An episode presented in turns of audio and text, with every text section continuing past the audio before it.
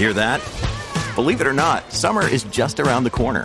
Luckily, Armor All, America's most trusted auto appearance brand, has what your car needs to get that perfect summer shine. Plus, now through May 31st, we'll give you $5 for every 20 you spend on Armor All products. That means car wash pods, protectant, tire shine, you name it. Find out how to get your $5 rebate at armorall.com. Armor All, less work, more clean. Terms apply.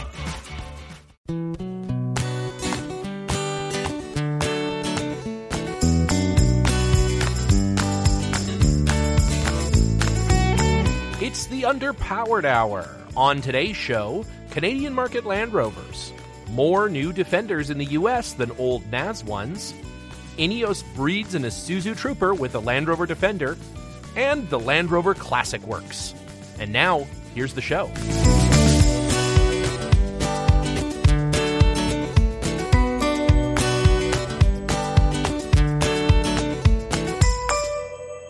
Welcome to the Underpowered Hour. I'm Stephen Barris, mild mannered television executive by day and Land Rover collector by night. You can find out more about my cars and what we're working on at thebarriscollection.com or check us out on Instagram at the Barris Collection. I'm joined, as always, by my good friend Ike Goss. Hi, I'm Stephen Barris's friend, Ike Goss, and uh, I operate a Land Rover shop, Pangolin 4x4, in today, cloudy Oregon.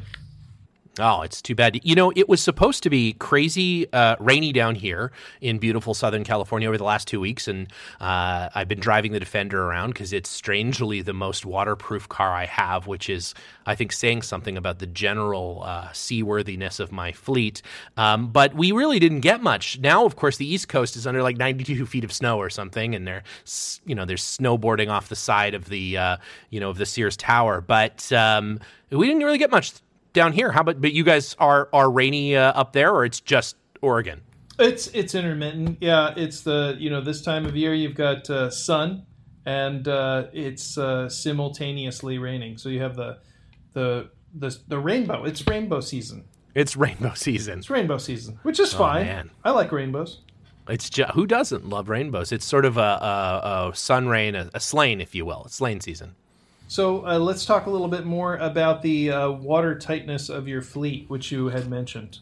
Yeah, so I, uh, you know, I did a while back, and you've seen my Defender, which is a, a NAS uh, Defender, a 94 model in 93 build year NAS Defender that was originally a soft top because in Canada, uh, we didn't get the fancy hard tops because, of course, Canada's climate is known uh, for our love of convertible vehicles, seeing as we have, uh, you know, five and a half days of warm weather a year. What, what wouldn't you want uh, on your car but a roof? And so I actually got a, a roof that was originally from a Wolf uh, Defender uh, from the uh, Canadian forces out in out by Medicine Hat, and retrofit that sucker over top of my NAS safety devices roll cage, which required stripping off the "Don't Bump Your Head" padding. Which, whenever I say that to somebody who is far more precious about the constitution of their NAS uh, Land Rovers than I am, uh, like turns them a, a, like a deep shade of white. Like they're they they throw up in their mouth a little bit,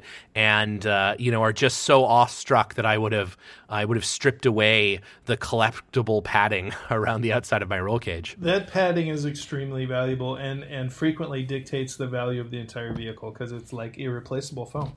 Yeah, it is an irreplaceable foam. That you know, at the time, I certainly I don't know that I was thinking that I would keep this vehicle forever. Of course, now I you know I, would never sell it. Uh, it's one of those things my daughter will have to deal with when I die. Amongst, let's be honest, a whole warehouse full of crap. Probably a list of stuff that yeah, I don't even think it's it's high on the list, quite frankly. I mean, you've got you know, yeah, that poor girl is going to have to deal with so much garbage uh, when I die. But you know what? Uh, that's what you get you know, tough luck. Um, and so yeah, so no, it's uh, it's it's probably the most seaworthy because it has had a roof uh, fitted by someone outside of uh, the UK um, and spent some time, you know, sort of sealing it up.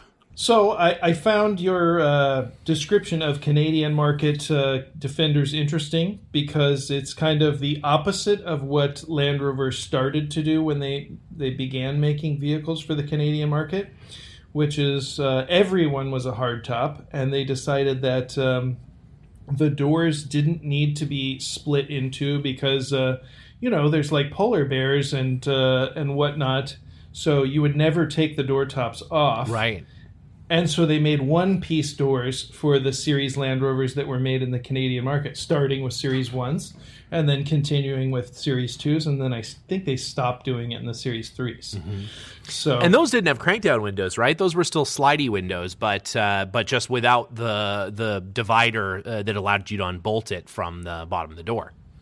correct. Yeah. Yes. Yeah. They still had sliding windows, but it was now just a one piece frame and you couldn't separate the top from the bottom. I mean, that makes a lot more sense. I think, you know, with the NAS trucks, they tried to kind of compete with the Jeep of the day, sort of Jeep, you know, Wrangler, TJ, whatever they were at the day.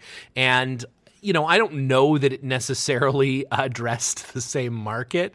Um, maybe in California, I think, you know, they were probably very popular here um, because you had the opportunity to take the top off and drive around like that. And then, funny enough, the United States, of course, did get hard tops. Of course, they got the 110 as well as a 90 uh, in hard top that Canada never got. The one country that could really use a hard top, we never got them. We only got them the one year.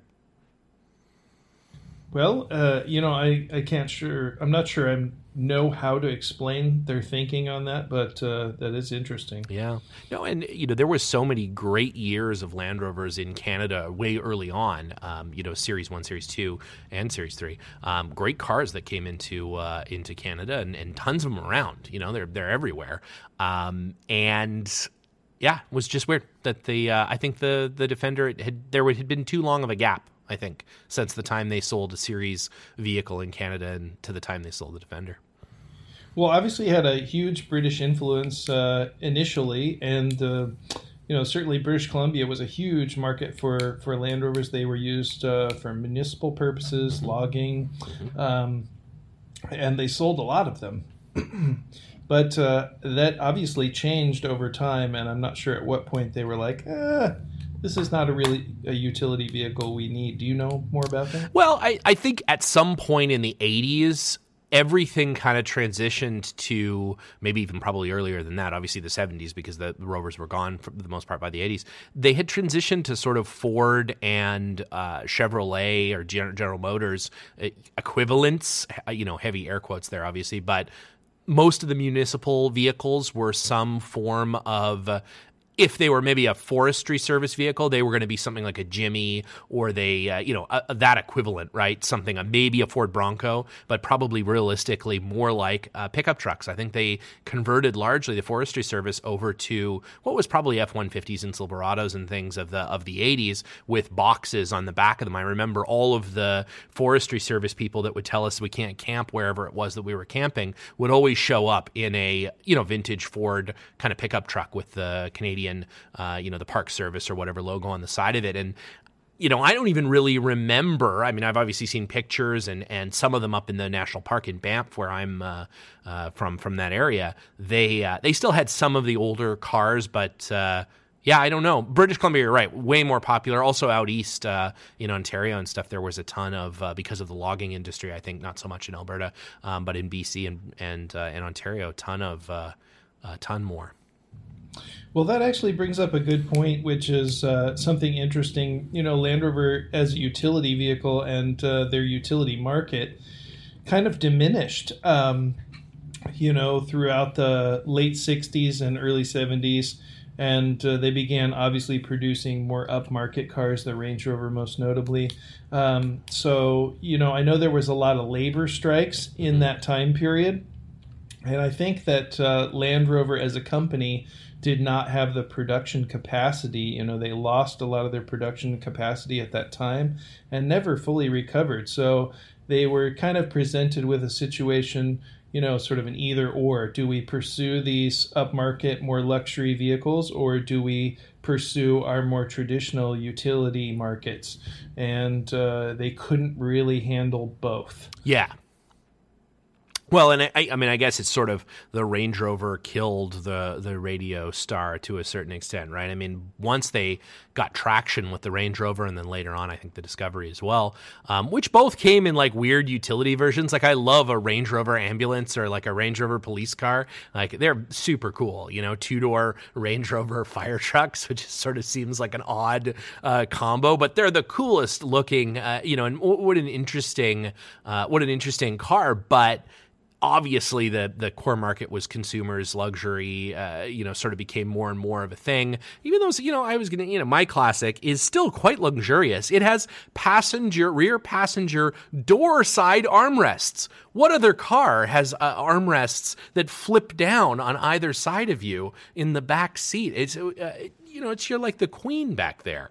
Uh, can you can you imagine that just someone saying you know passengers get our, their arms tired too. You yeah, know, exactly. Like, you yeah, know, rear. A... Her Majesty needs a place uh, for both arms, uh, not just not just the center sharing arm.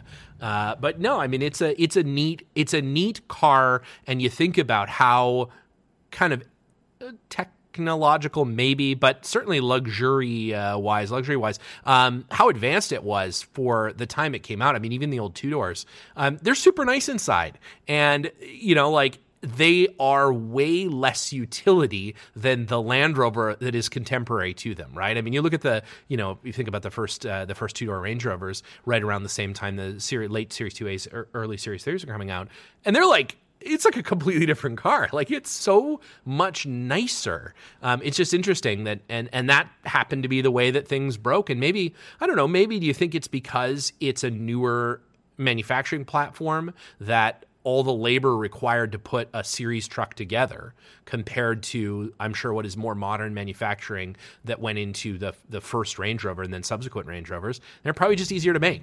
Maybe I don't know.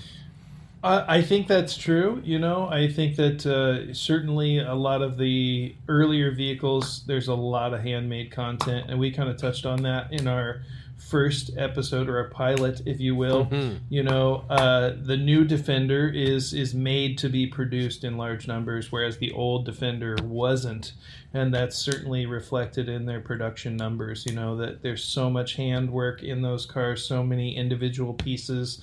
Um, it's difficult to scale that up yeah. unless you can scale up your workforce. And uh, certainly the number of drunk Englishmen, uh, surprisingly, has diminished over time. Yeah, which doesn't stand to, it, doesn't make sense, right? That, you know, uh, but, but you're right. I think that, uh, you know the and the the folks that were making defender at the end of the run there i mean it wasn't uh, it wasn't an army of people.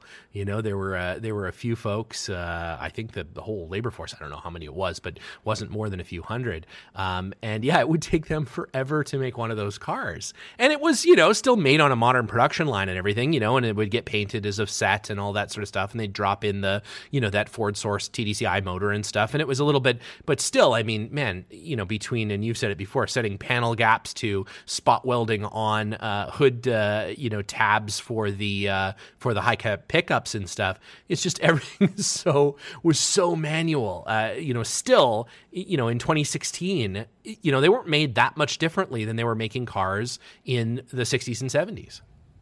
No, you watch the those kind of promotional films of them sort of wrapping up the end of Defender production, and they like uh, they roll out some of those old guys who used to work on the production line. I think that's really theater. Those guys still worked on the production line, and that was just that was just them finishing their careers working on the last Defenders. Yeah, that's right. They're then uh, taken out to the jungle track and uh, allowed to die. Um, they're ma- they're made into part of the jungle of the jungle track. They grow into a tree, uh, sort of like a an aged uh, sage. Yeah, no, I mean it was really interesting, and, and I don't know. Eh, you've seen the Grenadier thing, right? This uh, this project that essentially aims to sort of recreate some of the, you know, I think some of the feeling of the Defender, and and probably maybe even improve on the off-road capability. Uh, but I don't know that it's the same sort of uh, sort of a thing. It's interesting. It kind of looks like if a if a Geländewagen and a and a Defender, uh, you know, sort of met on a torrid weekend getaway. I I like to look at it as uh, an Isuzu Trooper and a Defender were combined due to that split rear door arrangement that Yeah, the you're Trooper right. is somewhat famous for. Yeah. But uh, uh, yeah, that uh, I think is an Ineos product. Uh, uh, Mr. Ratcliffe Yep.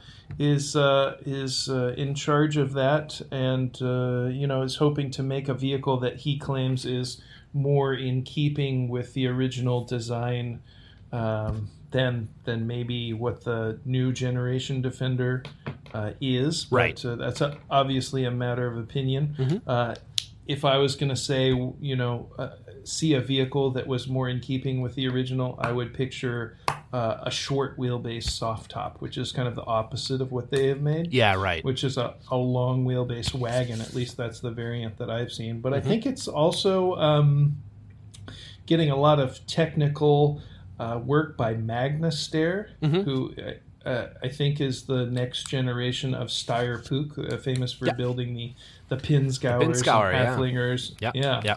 So it's kind of and it's made in Slovakia. Yeah. I think so. It's kind of got this, uh, you know, interesting uh, pedigree. You know, a lot of influences uh, from from Germany Yeah. and from England. It's it's uh, it's interesting. Yeah, it's I'm not- cool. It's cool. I wonder. I don't know. I mean, if it's two hundred thousand dollars, or you know, even one hundred fifty thousand, even hundred thousand dollars, quite frankly, I don't know how much traction it's it's uh, going to get. I mean, Geländewagens sell out their production line, I believe, more or less. The G wagon sells out more or less every year uh, of their production of no matter how absurd they make uh, a variant, you know, the portal axled version and things like that. They still sell them all. Mercedes is still able to sell them all, at of course an absurdly high price tag. And it was often said, you know, well, if Land Rover made a Defender, the the the original Defender in a modern way, it would cost two hundred thousand dollars, and it would they could only make X number of them a year, which is, I guess, just what Mercedes has said. And I, I mean, you know,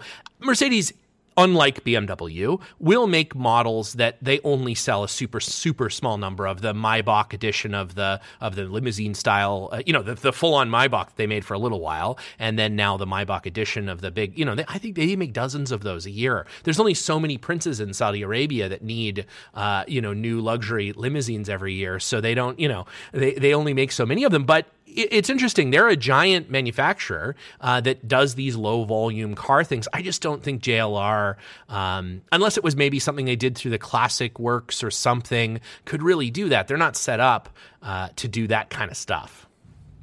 Well, I think they they tried uh, recently to make something like that with the Defender Works V8. Yeah. You know, they produced a like a low volume, high performance, classic looking four wheel drive, and I can't remember exactly how they did those, but my understanding is they were they had reserved a certain number of VINs uh, uh, that were you know classic quote unquote classic production cars, and then they built the cars into Works V8s, so they were really really technically older vehicles like 2017s or something like that Yeah.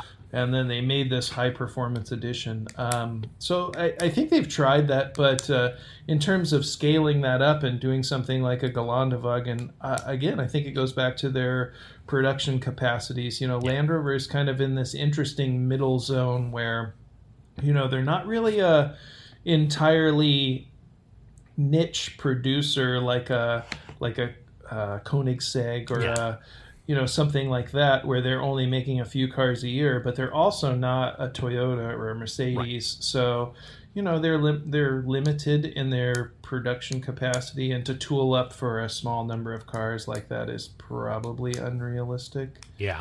Um, you know, Yeah. uh, we we can hope, we can dream. Well, and they started, you know, down the road of producing that two door Range Rover, which I thought was so cool. You know, like a modern Range Rover, but two door, like absurdly two doors. I think it was, I mean, the crazy reclining rear, you know, sort of Learjet seats and things, like really, really far out there, like a concept car that was for sale essentially, and they were going to make, I don't know, a, a dozen of them or something. And unfortunately, it didn't, it didn't hit because I think there was too much, you know, financial strife and other things that just trying to make that car would be impossible. But it, you know, it would be interesting to see things like that. There's a market for them, small, very obviously very small. I wonder, do you think there's a bigger market for doing the classic uh, sort of restoration projects? That seems to be all the rage now, not just Land Rover, obviously, but um, you know, Aston Martin, I think, famously is doing this Gold uh, Finger uh, DB5, uh, where not only is it a like a handmade DB5, which I think is cool,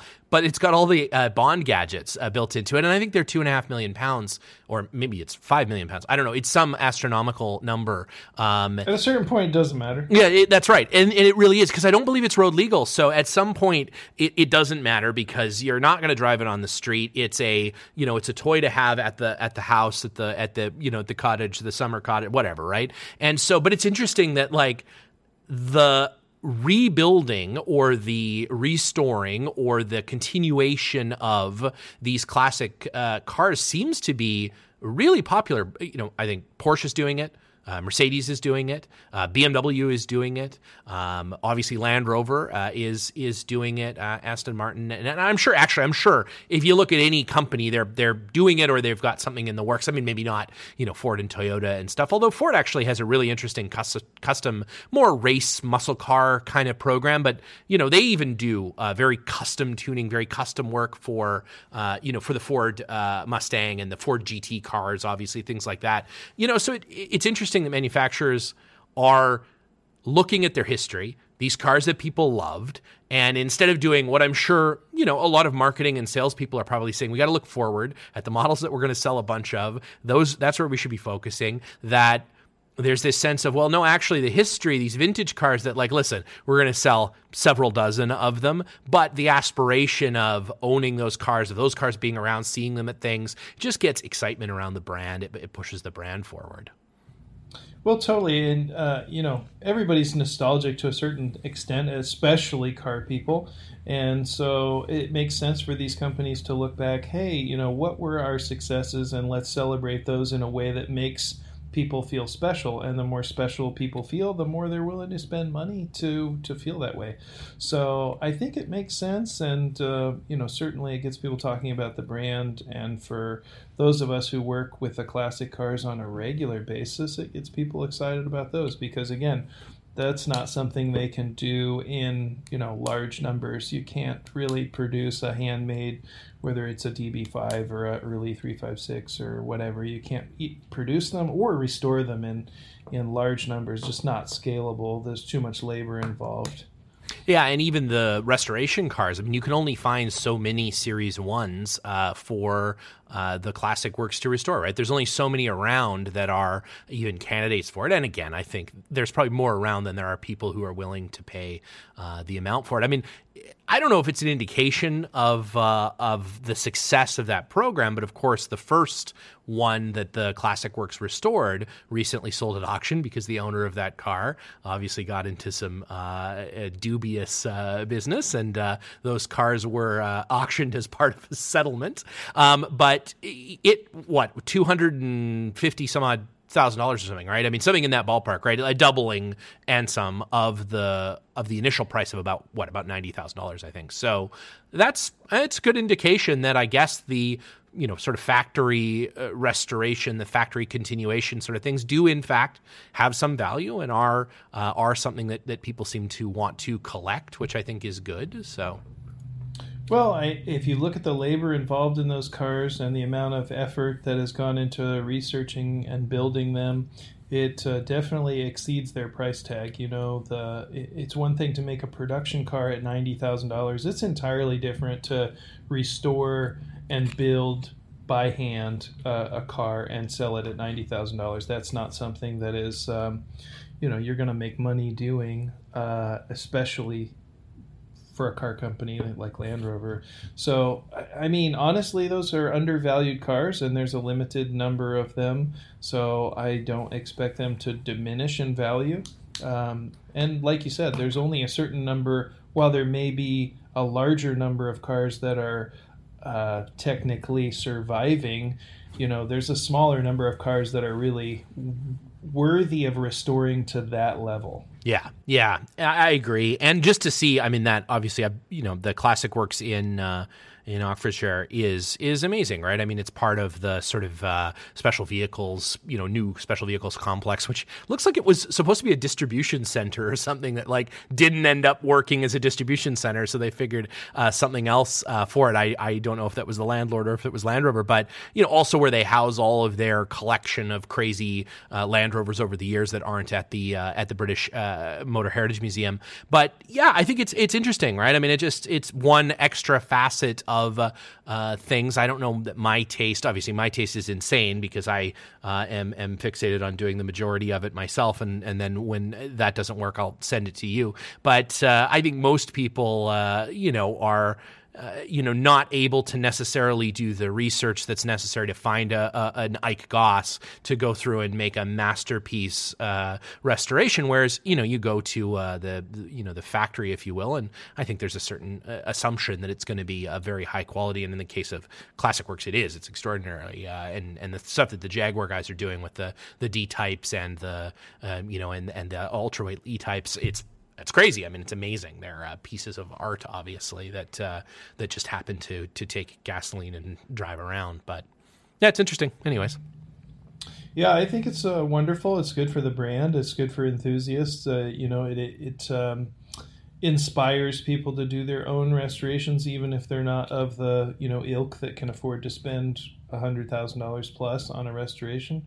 Gets them inspired to do their own. You know and uh, gets people excited about driving the cars and using them. And in addition to doing the series cars, I you know they're doing Range Rovers too. They're they're uh, vacuum forming the uh, original type seats for those cars, and uh, you know there's a lot that goes into the Range Rover, and those cars are another level expensive just because they're more complicated and they use production methods that aren't necessarily available um, traditionally outside of a production environment. Like it's not just like some guy restitching seats, you know, you have to make these molds and uh, you know build a lot of infrastructure to make some of those pieces, you know, the dashboards and the um, other pieces that make up those early cars that's not something that you would normally be able to make in your garage yeah you know, exactly. un- unlike the series cars you know you could you could technically restore a lot of that in your garage.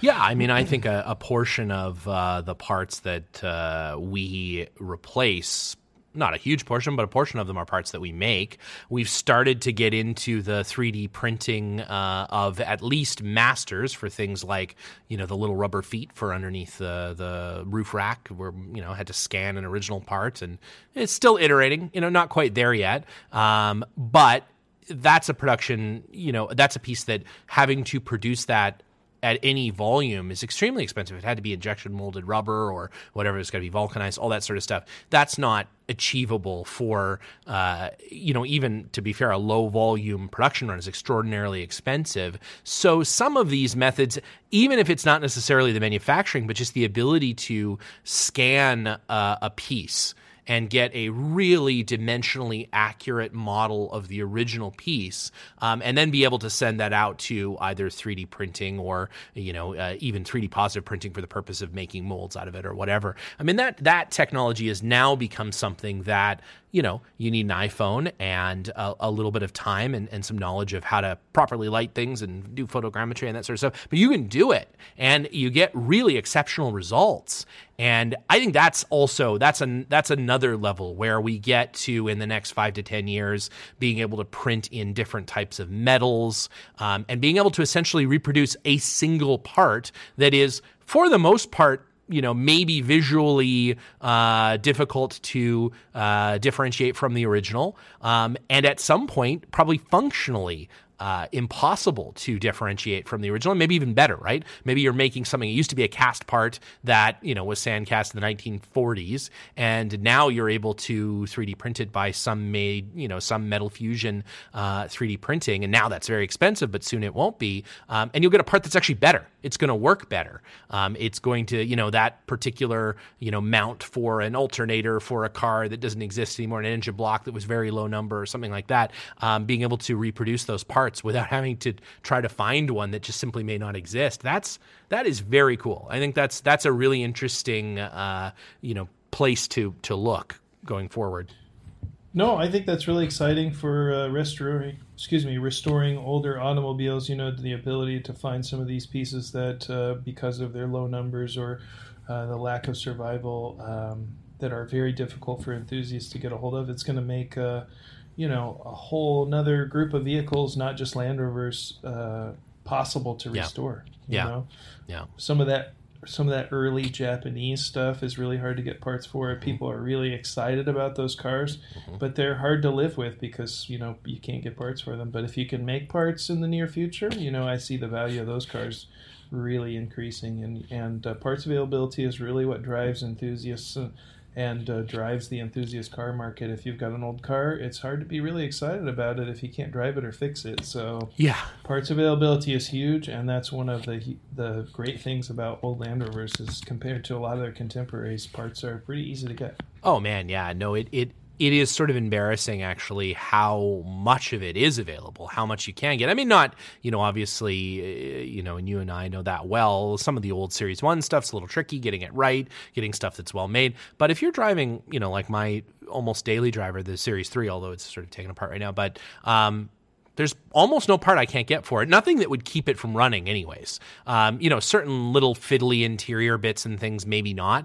but uh, certainly if it's a common, uh, you know, engine issue, something that's going to wear out, need replacement, it's three or four days away. You know, it's not a it's not a difficult car to keep running and keep on the road. The Defender, obviously, classic Range Rovers, all those, uh, you know, from the 3.9 uh, liter all the way up to the four and change liter Buick based motors. Those cars uh, uh, share a lot of common parts with, uh, you know, American cars, American GM cars. So it's uh, Buick cars. So it's not a, you know, it's not a hard, it's not a hard car to live with. To your point, it's they're actually pretty, they're actually pretty reasonable. So. I think that's great. And that'll continue to drive enthusiasts towards uh, those brands that are easy to live with, uh, even as we continue to go into different types of engine conversions to meet, you know, emissions regulations in certain places. You know, if you can still get parts to make them look like an old car, I think people are going to be continue to be excited about them, and that'll keep the values high and keep people excited about them and keep them driving them. Well, I think that's a great place to leave off for today, and I think a great uh, cl- cliffhanger. I don't know preview of next week. I'd love to chat a little bit about uh, what does electrification with uh, you know GM saying by 2035 every car they make is going to be electric. Uh, what does that mean for the enthusiast market? What does that mean for uh, those of us with uh, you know series Land Rovers that want to continue to drive them into the future, but also uh, you know know that fossil fuels aren't maybe great for the environment and aren't maybe going to be as plentiful uh, as we look into the far future, obviously past well past 2035 when there's some scarcity around that. What what what are your thoughts on that? So I'll leave you there. I can uh, give that a mull over, and we can uh, we can chat about that in the future, and and uh, perhaps there's a uh, uh, you know there's a there's an amazing revelation uh, to be had there. I'm sure. Just hook up a Series One starter motor. Those things are the size of like an airplane starter motor, so you know just that that'll drive the whole car. Just oh. continually hit the starter button, and it's all electric. You know, just put it in gear and and you're off. I'm looking. I'm looking forward to it. I'm looking forward to the future. As long as I can drive a Land Rover, it'll be great. Indeed. All right, sir. Until next time, we'll chat again soon. Thanks, Stephen.